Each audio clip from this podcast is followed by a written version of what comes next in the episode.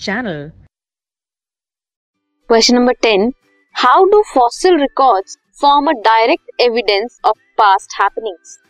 कैसे करता है फॉसिल रिकॉर्ड्स ट्रेस करते हैं एंशियंट एक्टिविटीज़ को कुछ केमिकल कॉम्पोजिशन होती है फॉसिल्स की, जो हेल्प करती है एज ऑफ़ फॉसिल को डिटेक्ट करने में कैसे डिटेक्ट करेंगे रेट ऑफ़ देयर डीके या डीकम्पोजिशन रेट ऑफ़ डीके किसी पर्टिकुलर एलिमेंट का कांस्टेंट होता है। हम वो देखेंगे अगर तो हमें फॉसिल की एज के बारे में भी पता लगेगा।